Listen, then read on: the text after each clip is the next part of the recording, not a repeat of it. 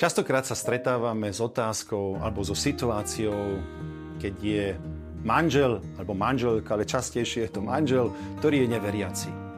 Ako vlastne sa dá žiť v manželstve, keď jedna časť je veriaca a druhá je neveriaca? Pamätám si jednu veľmi peknú knihu, ktorú som dávno, dávno čítal, keď som bol ešte, ešte chlapec.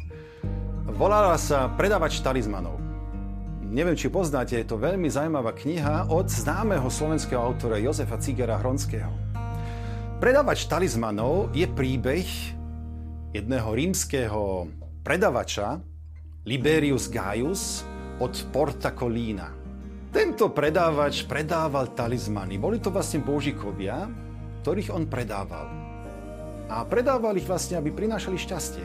On nebol veriaci. To bol Riman, pohan. Zrazu sa stávalo ale to, že v podstate postupne akoby tým predávaním týchto bôžikov prichádzal vlastne otázky, aký je zmysel môjho života a predovšetkým vlastne, že či sú reálne tí bohovia, ktoré vlastne ja predávam. Netušil, že jeho manželka už je kresťanka. Netušil, že jeho manželka je veriaca.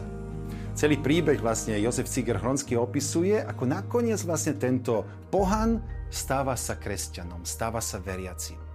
Bol to vlastne jeho, taká trochu jeho autobiografia.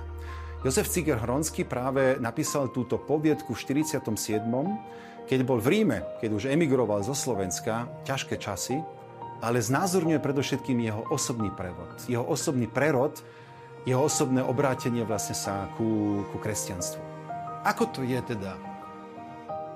Ako je ten vzťah vlastne, keď je manžel neveriaci a manželka je veriaca. Máme niektoré také citácie aj zo svätého písma. Svetý Peter hovorí, podobne ženy, nech sa podraďujú svojim mužom, aby aj tých, čo neveria slovu, bez slova získal život ich žien, keď uvidia váš čistý život bázni. Veľmi pekné slovo.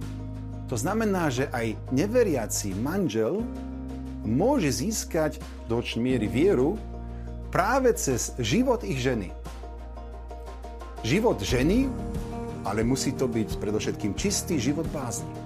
A svätý Pavol ešte ďalej hovorí, neveriaci muž sa posvedcuje prostredníctvom svojej ženy. Veľmi zaujímavá je táto, táto, tento citát. Ostatným hovorím ja, nie pán. Ak má niekto brat, niektorý brat neveriacu ženu a ona chce s ním bývať, nech ju neprepúšťa. A ak má niektorá žena neveriaceho muža a on chce s ňou bývať, nech muža neprepúšťa. Lebo neveriaci muž sa posvedcuje v žene a neveriaca žena sa posvedcuje bratovi. Znamená to teda, svätý Peter a Pavol poznali túto, tieto situácie a v prvotnej cirkvi sa to stávalo veľmi často, že jeden z manželov sa obrátil na vieru, kým druhý ostal pohanom. Cez tieto slova chápeme, že vlastne to posvedcovanie nastáva predovšetkým cestu veriacu časť. Cez toho veriaceho manžela alebo cez tú veriacu manželku.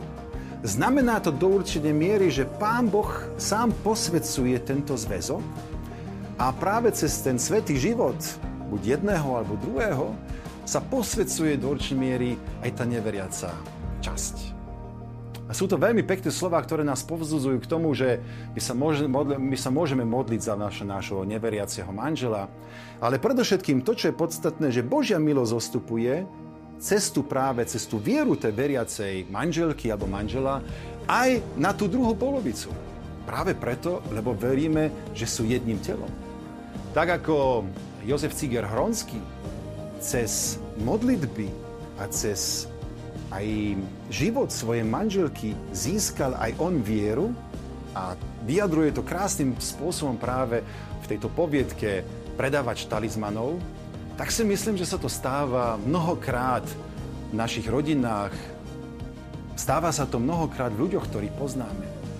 Kde buď jeden alebo druhý, buď manželka alebo manžel, ktorí sú veriaci, práve aj svojim životom posvedcujú svojho manžela a svoju manželku.